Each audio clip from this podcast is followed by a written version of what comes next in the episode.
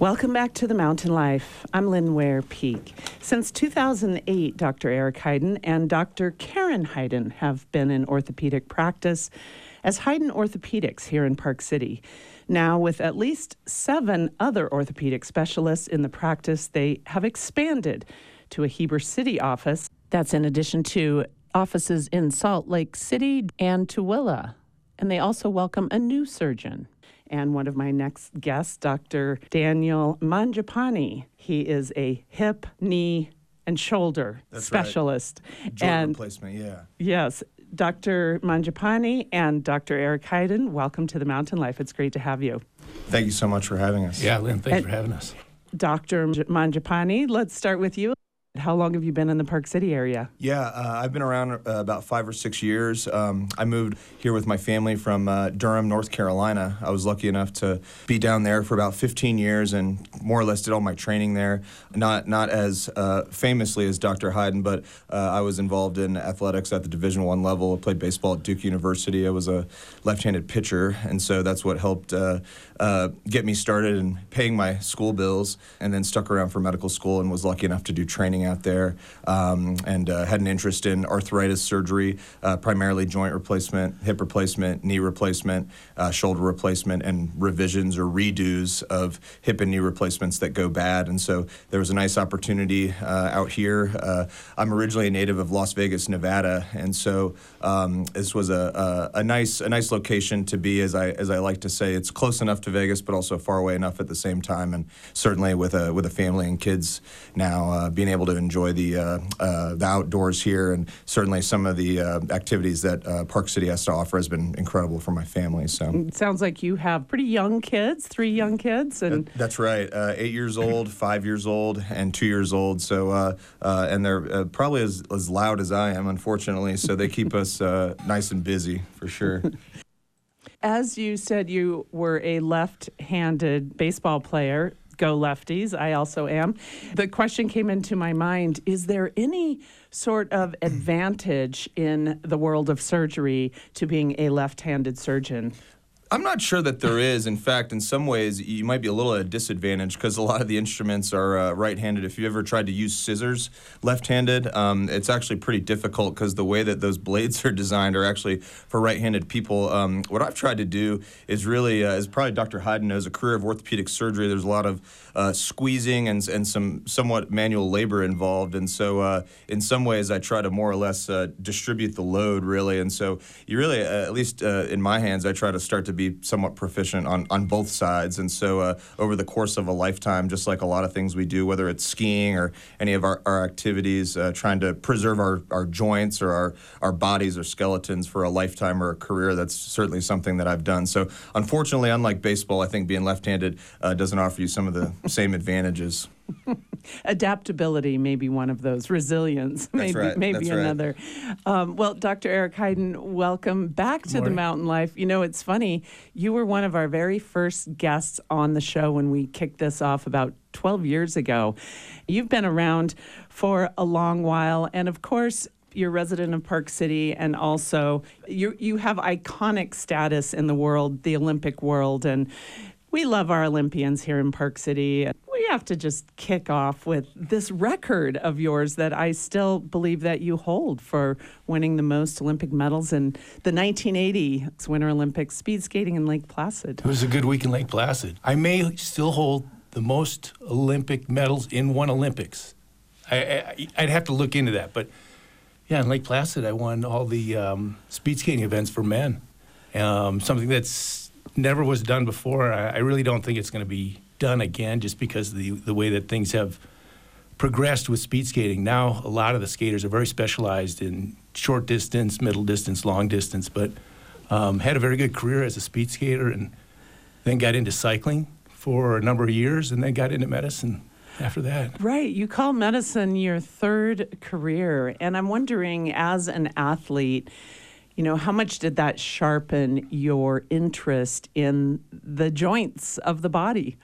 No, I was very interested in getting into medicine, and it had to do with my father was an orthopedic surgeon, so I followed in his footsteps. And then I wanted to be not only part of medicine, but I wanted to also stay involved with sports. And being an orthopedic surgeon has allowed me to be part of the speed skating team, as part of a, a cycling team, worked with a basketball team for a number of years, and um, it's allowed me to really have a lot of fun, not only being a doctor, but also getting to know the athletes. Right.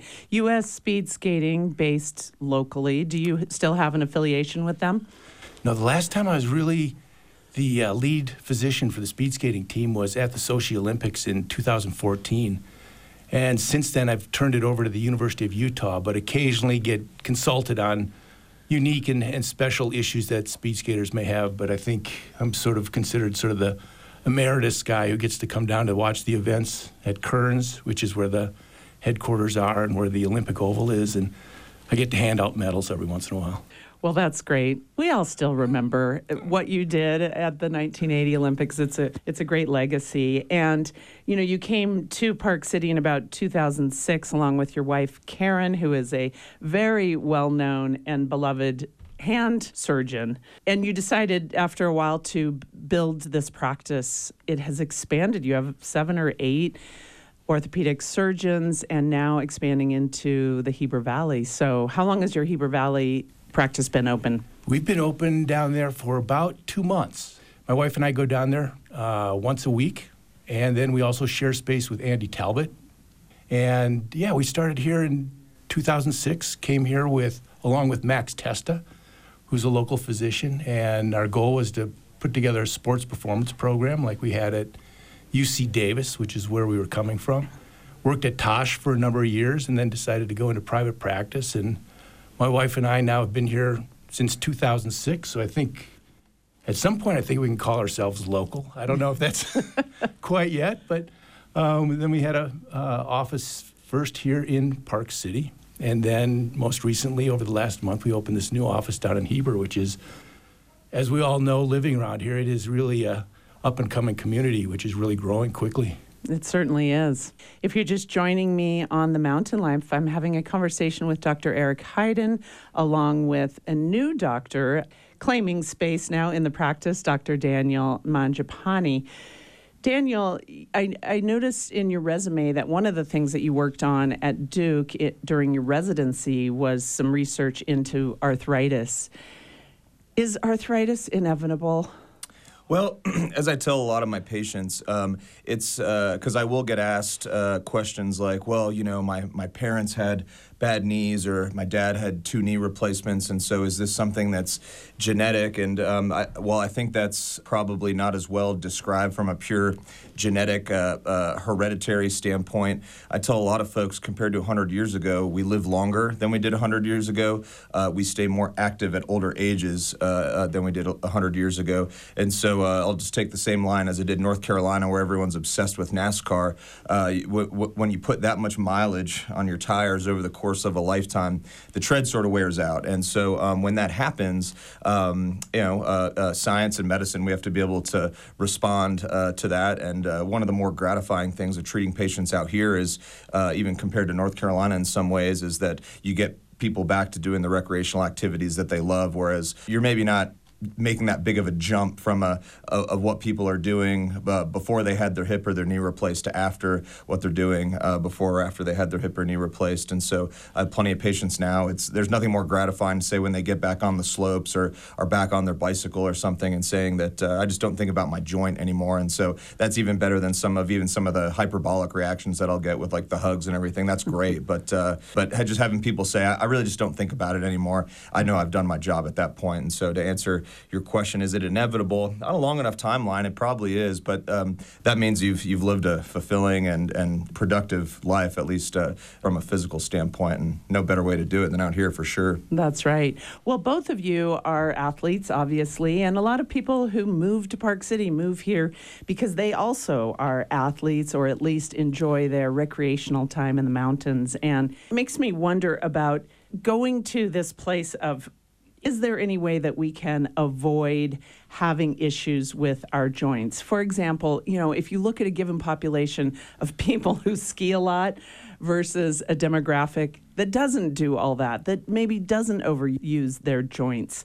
What do we find? Yeah, no, I'll, I'll briefly answer. Uh, Dr. Heiden might um, have have a, even a better perspective with his experience in terms of sports injuries, and definitely does more ACL reconstructions uh, than I do. But I think I think it's regional in terms of um, uh, the the injury profiles uh, that you see. Uh, I still take trauma call and, and see a lot of, of fractures. So uh, just like you can blow out a knee or an ACL, which is a major ligament that's well known for anybody that's a sports fan, um, you can still get significant bony injuries like fractures that also require treatment. But I, I don't think I'd ever tell someone to, to not live a healthy lifestyle. I think one of the reasons why you go into orthopedics in the first place isn't to uh, tell people to not do things they like to do or sort of try to attenuate their lifestyle. I think what we do is about making sure that we're getting people back to their lifestyle and making big jumps and big gains in quality of life, which is which is why I, I tend to like joint replacement a lot because uh, uh, that some of the uh, more high probability uh, operations electively uh, to get you back to doing the things you like doing and making those big jumps in quality of life. Like when I talk to my hip replacement patients, um, I tell I tell them, you know, um, while no one wants to hear that you might have to have a joint replacement in your lifetime, but if someone told you that you will, but you get to choose what part of the body, if you just Google operation of the century, there's a famous article written in 2007 in one of our more prestigious medical journals called The Lancet that literally the title of the article is that operation of the century, total hip replacement. And so, mm-hmm. just in terms of um, how much advancements we've made in technology, in, in materials, um, uh, the way we design our implants, how we get to the hip joint, um, you, you, make some pretty big gains for people um, who, are, who are in some bad spots. So, from that standpoint, it's really gratifying. Mm, the operation of the century. Well, Dr. Eric Heiden, I'd love to hear from you a little bit about about joints. And let's start with your own joints personally. I mean, you've maybe some would say overused some of your joints in your life, and it gives you great perspective, empathy, and a real insight into what goes what goes bad with our hips, you know, knees. That could be a different story with some sort of crash on the skis, but yeah.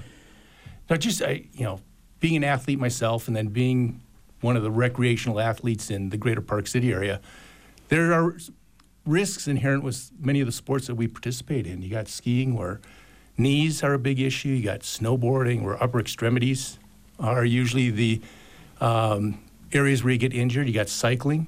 Um, and as Dan has say, said, a lot of it is just you know wear and tear, and we are a very active um, group, um, and things start to wear out over time. Um, personally, yeah, I kind of wore things out. um, I'm 65. I had both my knees replaced two years ago.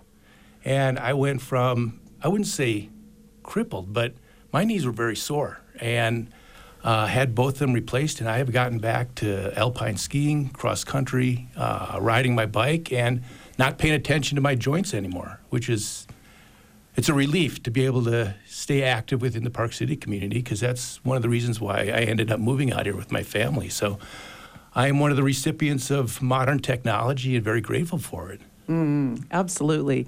Well, in layman's terms, you know, you hear people talking about their joint, say a knee, and they're headed towards a knee replacement, and they talk about, you know, I have no cartilage, I've got bone on bone, I've got bone spurs.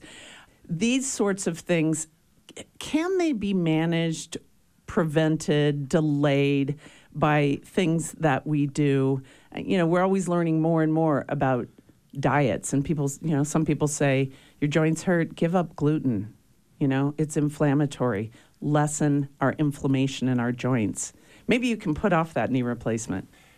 Yeah, it's it's interesting. There are a lot of therapies out there, and some of them I would consider sort of alternative therapies and the Orthopedic Academy put together a group of physicians and tried to come up with what they call a consensus statement to give all the physicians who take care of arthritis sort of an idea of what seems to be realistic. And they recommend doing three things before you get a knee replacement. One is sort of modify your activities to some degree if you can, and just understand the reality of growing old. You can't do the same things that you did when you were younger.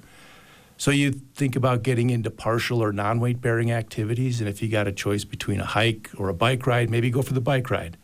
Then you have the anti-inflammatory medicines, the leaves, the Advil, Motrin, those over-the-counter, NSAIDs, Tylenol is another one. And then there are injections. And right now, the Orthopedic Academy is pretty focused on recommending cortisone as really the, the one injection. But the bottom line, the articular cartilage. Nobody has been able to really figure out how to replace that articular cartilage. You're kind of born with uh, one set of car tires, and over time you kind of use those, and nobody's been able to really figure out how to retread those car tires. Well, Dan, you've talked about joint replacement, but there are a lot of things that you do before you get to that replacement that are non operative. I know there are things like joint resurfacing and as as Dr. Heiden says, you can't really regrow that cartilage, but what can you do? Yeah, I think that's a, a fair question. I think uh, um, Dr. Heiden certainly described all the conservative non-operative treatments. Um, very eloquently. But as, as I tell um, a lot of patients, as you work your way up towards more aggressive treatments, just like uh, the decision to get in a car and, and drive to my office is a, is a risk benefit decision. Everything that we, every decision we make as it pertains to our joints and arthritis treatments are a risk benefit decision and, and, I guess sometimes cost. So obviously, um, if you're just modifying your activities, AKA changing your life uh, to do things that don't bother your, your, your joints anymore. That's very low risk, but potentially might be low benefit if that's something you've probably inherently tried. So as you work your way up the ladder, again, things like injectables, I'd agree that cortisone is certainly a, a workhorse treatment that's very predictable. And once all that sort of runs out, I don't think I've ever told someone that they need a joint replacement because it, it's always an appropriate answer to try to put it off, to try to try another treatment. A joint replacement is certainly a much bigger surgery than a lot of the minimally invasive invasive surgeries that a lot of patients might have had leading up uh, to that retirement age or, or to that point where their knees or hips do start to wear out. And so uh, you certainly want to wait until uh, surgery is all that is, is left as a last resort because I think, one, you stand just by probability to have a better outcome with that. But two, I think it's easier to mentally uh, get over the fact that you've done everything in your power to avoid surgery. So when that time actually comes, if it does, um, that, that, that you're comfortable with that and then you have a, a, good outcome. And I think most importantly, a lot of the treatments now with our, our technologies and the way materials are made and the way that implants are processed and how accurate we are in, in, putting them in the right spot. I think we've been able to dispel a lot of the rumors. I mean, you don't have to be a world class athlete like Dr. Heiden to be able to get back on the ski slopes uh, with two knee replacements. You can be just your average patient who likes to stay active and, and you can still achieve those goals. And so I think that's important to understand as well. Absolutely. Well, technology plays a growing role in all of our lives. And Dan, since you've been in medical school a little more recently than has Dr. Eric Heiden here, you know, wondering about how you employ the use of technology in your surgical practice. Of course. No, thanks for the question. Joint replacements. Uh, unique because it's it's all based on imaging and every time we do an operation we put in some combination of of, of, of metal sort of resurfacing the joints. And so um, in order to, to to do that and evaluate that preoperatively uh, it usually involves a lot of imaging. So so one thing that that we've been able to develop in the joint replacement community and even the orthopedic community is the ability to make 3D reconstructions with imaging. And so you know everyone's talking now about AI and Chat GPT and how uh, robots work and how robotics has certain applications. Well, that's already been applied in medicine and certainly in orthopedics, and in probably nowhere more uh, innovatively than than in joint replacement because we, uh, we, deal so much in bones. Where, for example, if you do an ACL reconstruction or a rotator cuff repair, that's a lot of soft tissue that's more MRI based. Whereas in joint replacement, you're using a lot of, of imaging and, and bone. So you have the advantage to make those 3D reconstructions.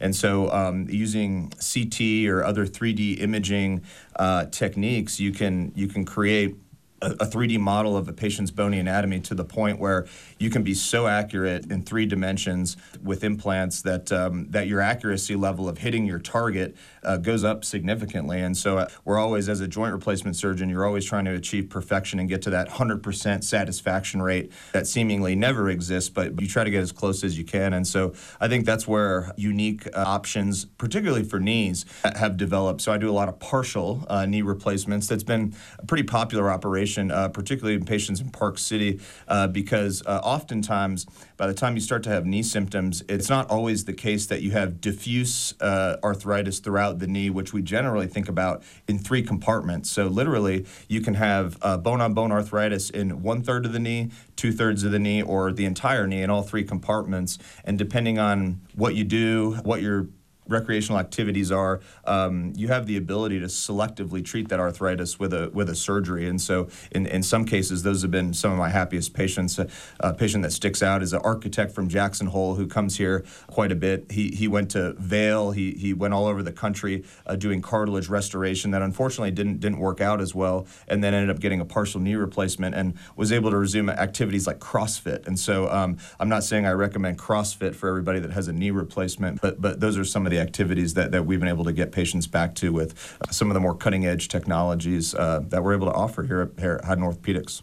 What is the part, the one part that's more likely to be replaced first? Is there can you generalize? Uh, just with the knee, or with um, the knee? Yeah. yeah. I would say that the most common partial knee is uh, just to d- quickly describe the compartments. Uh, we talk about the medial compartment, which I generally describe as the inside part of the knee. It's closer to midline. The lateral compartment uh, which is the outside part of the knee. Those are both uh, articulations of the femur or the thigh bone, and then the tibia or the shin bone. Um, so the femur and the tibia uh, make up the knee joint, and then the third compartment is the patellofemoral joint, where the the knee, the undersurface of the kneecap sort of drops into a little groove in your femur bone called the the trochlea. So you can actually resurface uh, one of those compartments, two or all three. The most common is certainly the, the medial compartment. If you've ever, if anybody out there has has noticed that their knees get a little progressively bow-legged or knock-kneed, um, that's usually a, an isolated uh, wear pattern. That's pretty common. Probably a little more common to be bow-legged or in varus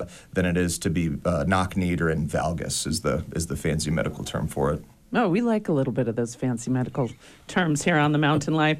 And Eric, you know, going back to what Dr. Mangiapani is saying about technology, in your experience over having practiced for many decades, how has the introduction of technology, and especially what we see now with, say, a knee replacement, how does it increase the success rate or the satisfaction rate, I guess, uh, of something like a knee replacement? Now, with, within orthopedics, orthopedics is very technology driven. It's amazing. I've been doing this now for 30 years.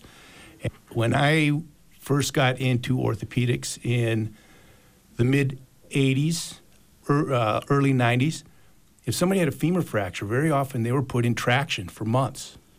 Uh, we learned about the ability to fix these with intramedullary nails which allowed people to get up quickly out of bed almost the same day. Uh, when we look at knee replacements, um, when I first got started, it was uh, a new innovation, and patients were in the hospital for weeks, rehab for weeks in a rehab facility. Nowadays, people are able to go home almost the same day. And when you think about the technologies that are out there for putting these implants in very precisely, probably over the last, and Dan, you could correct me, but I'm going to say within probably the last 10 years, there have been some big innovations in 3D reconstructions where there are patient specific implants, there are patient specific cutting blocks. Robotics now can help basically mill the bone or cut the bone appropriately and as a consequence, you know, outcomes are being much uh, becoming much more predictable, especially for young active people who want to get back who have debilitating joints. Is there a joint that you would be able to say is less perfect than another joint?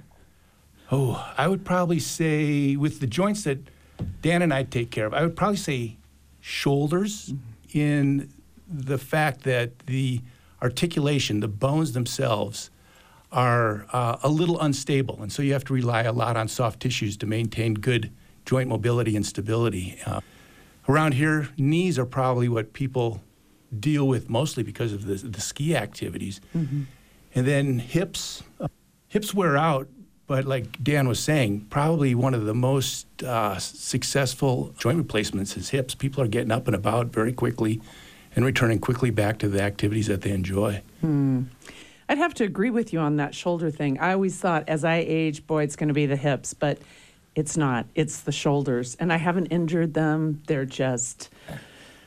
That's why I, I respect the, the, the, sports guys like Dr. Heiden and some of our other partners um, as much as anyone because I think those are some of the, the hardest operations to coach people through, like a rotator cuff repair, because it's so fancy, it's so minimally invasive. How good of a surgeon you have to be to be able to tack on those soft tissues back to where they're supposed to be. However, some those can be some of the most grueling recoveries just because you have to wait on those soft tissues to heal before you can actually use them. So my perspective is probably more of um, joint replacements. As I say jokingly, you know, um, we've been trying to, to to to fix all your soft tissues to save them for your whole life. Now I'm going to put a Cadillac in your knee or, a, or, or in your hip, and so that's ready to use immediately. And so probably in my practice, um, knee replacement probably has. Uh, is associated with a more challenging recovery because you physically have to get your motion. As I tell all my patients, we're very aggressive about motion um, in the short term, early after after surgery, because scar tissue is something that is probably the only thing that has a time limit on it after that operation. For example, in hip replacement surgery, your hip goes from being stiff to all of a sudden having more mobility to the point where some people tell patients to not do certain maneuvers for a couple months so it doesn't pop out of joint. Whereas if you don't use your knee, it will get stiff. And so um, uh, I would say, so for me, hips are easily, I think, the easiest recovery. And some of our techniques now, where we have muscle sparing surgery, um, where we're making very small incisions and being able to get those implants in, is certainly a more rapid recovery than in some ways, uh, yeah, knees and shoulders. So, so hips are hips are definitely my babies as it as it pertains to how aggressively we try to rehab patients. Right, right. Well, yeah. As you're talking, it's making me wonder about the the program that you have for rehab, or how you work with physical therapists and and who you work with at Heiden Orthopedics for that rehab. A huge, it's a huge part of the surgery. No, we've over the years have really appreciated the fact that soft tissues need to move, otherwise they get stiff. Um, when you think about ACL reconstructions, when they first kind of figured out how to do intraarticular reconstructions of the ACL, people were put in casts and immobilized for weeks, sometimes months. And then you had to work with a physical therapist for, again, months to get the range of motion back. That has changed dramatically, where after a soft tissue reconstruction, very often patients are started passive or active assisted range of motion just so that they don't get stiff. So things have changed, and we have a great community of physical therapists around here. Um, and we really encourage the physical therapists to work closely with us. It's nice to have a good line of communication because I think for a good outcome, it really is a, it's a team effort. You have to do the surgery correctly. You have to have a good physical therapist to help you out, and then you also have a com- have to have a commitment from the, the patient to work hard because it's not like you go to the garage with your car and you get a new transmission put in and you just drive out of the, the garage and have no issues. After surgery, you really have to work hard and be committed as a patient, and it's nice to have a good team of people around you, and I think Heiden Orthopedics understands that. And that was Dr. Eric Heiden along with Dr. Daniel Mangiapani of Heiden Orthopedics. We'll be back after these words. Stay with us. Welcome back to the Mountain Life. I'm Lynn Ware Peak. The mission of the Strength and Training Group Off the Mountain, along with its newly launched program, the 100 Year Athlete, is to create a community of athletes who will play on the mountains into their hundreds. Why not? Their approach to training ageless athletes rests on three principles, and the founder of Off the Mountain, Ben Van Treese, along with his partner, Rich Ellis, will join me now to tell us what those principles are and how you can still be skiing on the mountain at age 100 because you trained and strengthened correctly. Ben and Rich, welcome to the Mountain Life. Thank you for having us. To put it mildly or simply, Ben, you sort of intend to create another blue zone right here in Park City. Yep, that's the goal keep people doing fun stuff on the mountains all the way through the last decade of life. So, especially from the standpoint of someone who's been really active throughout, you know, their whole life doing a lot of mountain sports and a lot of endurance sports and things like that. And then, you know, you get to this point where things are starting to hurt a little bit more. You're getting into your 50s, and there is an evolution here. Most people don't want to admit it wouldn't you say, Ben? Yeah, I would I would say that's accurate. You hear in Park City from a lot of mountain athletes, I don't like the gym. I like to just be outside and enjoy the mountains. And I agree, I'm not a gym guy. There comes a point where just doing the sport, just doing a thing on the mountain doesn't hit everything that your body needs to keep it working well. And that's where the gym can be a really useful tool to keep you out on the mountains feeling good. Yes. So this is about longevity. It's about training correctly, which may not be how you've trained, even if you did show up at a gym in the past. What are the big mistakes that people have made, Ben, in the past training? I know, you know, you've been involved in the gym world for a long time. Yeah, there's a couple different spots that you commonly see people miss a little bit that could help them a lot. You've got your endurance crowd, and they typically enjoy just going outside and hitting the pavement, hitting the trail, cross country skiing, and they're they're focused primarily on endurance. And then if they go to the gym, you see two things most often. They're going to do a yoga, Pilates kind of thing because they know they need a stretch. Mm-hmm. And then when they go to strength train, they're doing really high volume with relatively light weights compared to what their muscles could do. And so you're missing a mobility piece, you're missing a speed and power piece, you're missing a hypertrophy piece, you're missing a strength piece. And all of those are critical for your body to remain athletic as you get older. And then you've got the other crowd who's, I need to train in the gym to support my outside stuff. And they're going and doing really high intensity, like HIIT work, where you're in the gym for an hour doing a boot camp style thing and there you're getting really good muscular endurance, you're getting some conditioning, but you're breaking your body down as opposed to building your body up. So it doesn't always help your body function better on the mountains. It does help your baseline fitness. And so breaking apart what do you need based off what your athletic profile is, what you're doing in the mountains, and then use the gym to complement that and to build that up. It's so funny. I was kind of smiling because I was picturing people listening. Wow, if you know, you really know people especially here in this community because I think, you know, in a mountain town we are sort of unique in terms of what we do and how we train and what we expect from our bodies. Rich Ellis, let's bring you into the conversation. You are a partner in Off the Mountain and especially 100 year athlete there's sort of a big job here in getting the message out, and that's where you come in. Can you just talk about the genesis of the 100 year athlete and and how you got involved? Absolutely. So I'm a, a case study in everything you can do wrong in the gym and outdoors. So before I met Ben, I had a pretty rough two years. I managed to separate my shoulder, tear an Achilles, and herniate several discs. And I actually came into the gym to Minerstown to quit because I was just in so much pain and not getting anywhere. And that was right after Ben had showed up in town. And Ben, yes, we, we started talking. He said, Hey, don't quit. Give me 12 weeks and let's see if we can get you feeling better. And started to train in a completely different way. So I was more on that spectrum of high interval, high intensity training all the time. And that meant when I'd get on the bike or get on the board, I would get hurt a lot. I would crash a lot. I was too tired to really do it properly. So Ben uh, helped me get realistic. You know, I was near the end of my 20s and it was time to save some energy for the outdoors, train more intelligently in the gym. And we ba- he basically started putting me through what is now the 100 year athlete. And having seen how my life has changed, how my body's changed, how much I more I can enjoy what I do outdoors, I thought it would be really powerful to get involved with this and help bring it to a bigger audience. Why the 100 year athlete? Where did this name come from? Yeah. So the idea is if you wanted to ski, bike, run, play pickleball, climb into your hundreds, what would you have to do now to make that possible? The whole idea is that whether you are 35 or 65, you can start training in a way that will dramatically increase your odds of being able to do those things that you love into your golden years.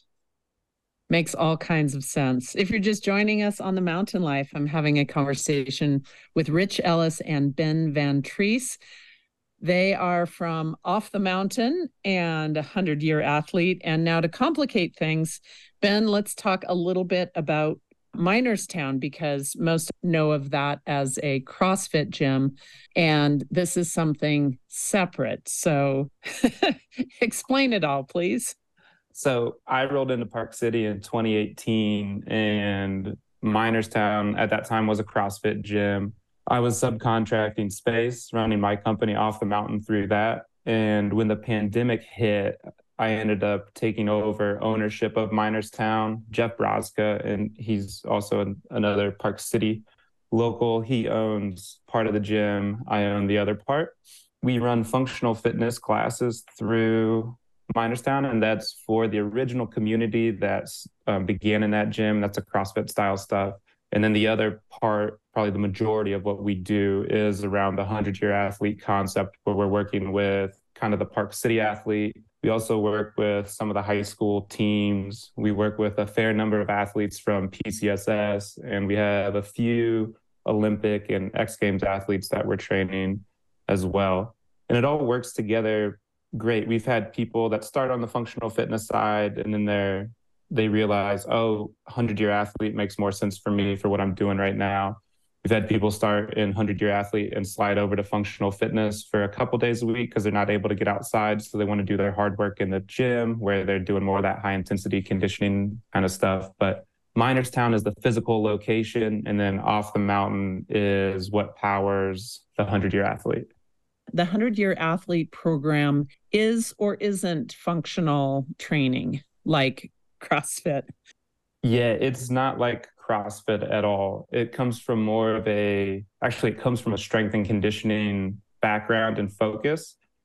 And the reason for that is if I introduced you to two 80 year olds, one is the most athletic 80 year old you've ever met, and one is just your typical Midwestern 80 year old who's done Midwestern things their whole life. I say that with love because I'm a Midwesterner. That's where I grew up and I asked you who is going to live on their own and have a higher quality of life for longer. A hundred out of a hundred people would say it's the the athletic 80 year old. As we get older, we stop training like athletes. And that's not any fault of anyone, but that education hasn't been forefront. In order to last for a long time, longevity training is athletic training. It's just done in an intelligent way you don't train a 50 year old like you do an NFL player. But the base concepts of what that NFL player needs and what the 50 year old, the 60 year old needs, it's the same exact thing. The movements, the exercises to get you there just need to be appropriate for the person that you're working with. So Rich, let's let's talk to you a little bit since since you're the person who's using the words to try to get people in how are you speaking to people? They don't want to hear that they're aging. They want to still do it like they were in their 20s but how can we softly um, suggest that they are yes actually aging? So i think one of the misconceptions about training for longevity is that it's going to be it's going to be so, it's going to be too easy. You're going to be doing you know things that you know that aren't fun that don't challenge you. And i think the 100 year athlete is very much not that. You know when you come in and train although you may be doing different variations of movement. So if in your if in your 20s and 30s you were doing you know i used to do deadlifts with um, a regular old bar. And in recent years i realized okay i don't have a great my back has taken a lot of uh, punishment over the years I can't use that. So I'm going to use variations to get the same training effect without hurting myself. So I'll use a trap bar deadlift. Or uh, another example, I figured out that pressing heavy things overhead does not work for me. There's a really good chance if I do that, I'm going to throw out my back. So it's not that the message to people who come in the gym is not you're old, you have to start scaling things back. That's not it at all. It's you are an athlete until the end, and let's train in a way that is safe for you, but that also challenges you and builds strength, builds muscle mass, that builds mobility, that builds speed and power. These things that we used to think are only applicable to professional athletes that are, in fact, really important for us normal people too. I am not an exceptional athlete. You see me bike uphill, it is not that impressive, but I feel so much better doing those things now. Yeah. Well, the word longevity just has a much more positive connotation, I think. And if you asked anyone, would you rather have longevity or performance? And after they said, well, I'd rather have both, they'd probably say, it's longevity I'm looking for. And yet, Ben, when they get into a situation where they have always gone for performance, they're mm-hmm. going to do that again, right? And so if you've trained them for longevity, what can they expect for performance? Yeah, longevity training is performance training. It's just thoughtful. When we become adults, most people stop thinking in seasons. I'm going to use fighters as an example. I watch a lot of UFC. A uh, UFC fighter, a boxer, that type of person is going to do an eight week fight camp, maybe 12 weeks at the longest.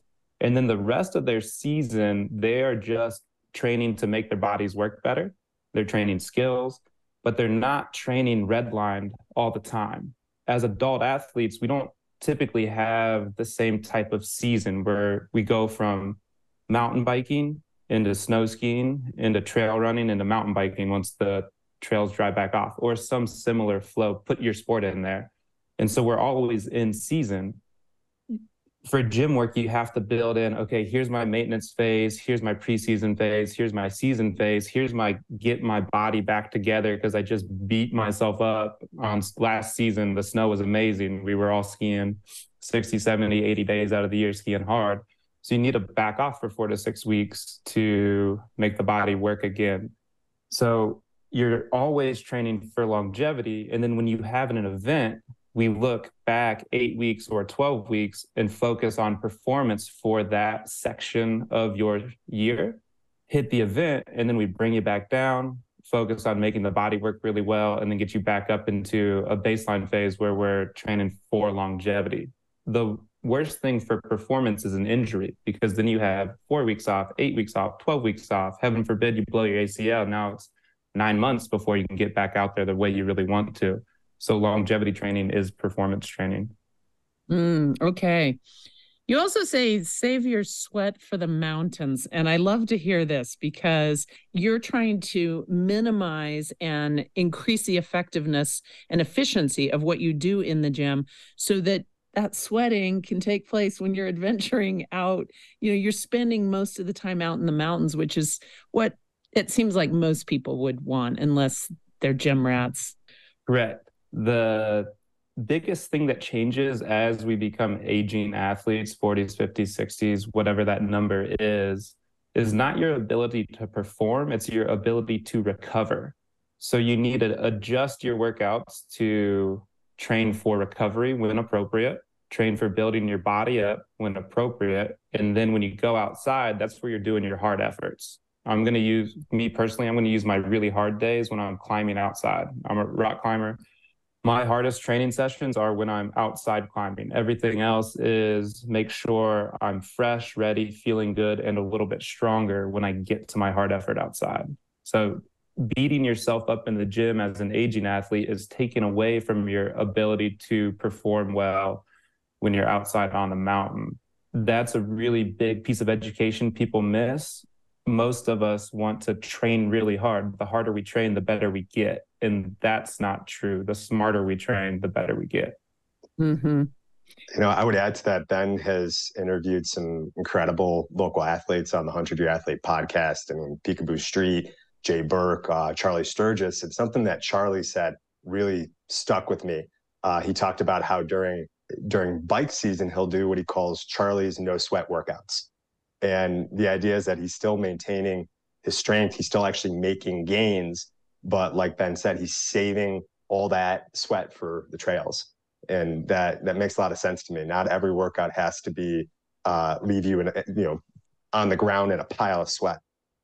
Absolutely. Well, those three are certainly local icons. And as you were talking, I also was thinking of another um, aging athlete who's in his oh early to mid 80s now. He's a local icon uh, dave hanscom. We've interviewed him a couple of times and you know the words that stick with me and that i say to myself that i've heard come out of dave's mouth is it's changing your expectations a bit but consistency and recovery and knowing when to moderate and it's interesting how much we can learn from really successful aging athletes um, okay, so let's talk a little bit about the um, the program itself. You have five days a week that you can come into classes, but then there's al- also this um, virtual or remote coaching program.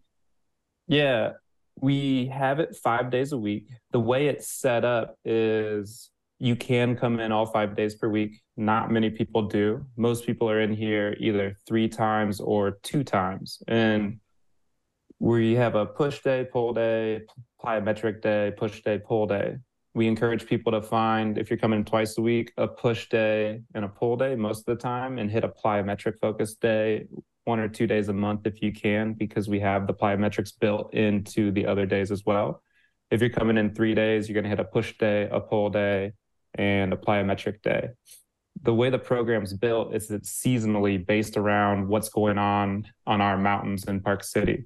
So our in-season blocks are summer and winter when people are doing snow stuff and then people are doing trail stuff, golf and court stuff.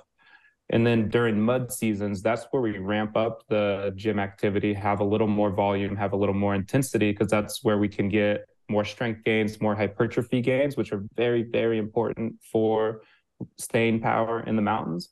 And doing that when there's less time outside, less importance on what you're doing, and we have a really strong team of in-person and online coaches and for our virtual delivery we have an app it's called off the mountain you can download on the app store or the play store and you are able to get your program set up We've, it's really well accessible through videos messaging and feedback and then we have office hours twice a week where you can jump in, meet with the coach, ask questions, get adjustments made to your program. And so it's like having a coach in your pocket. And we have people all over the country working with that program right now.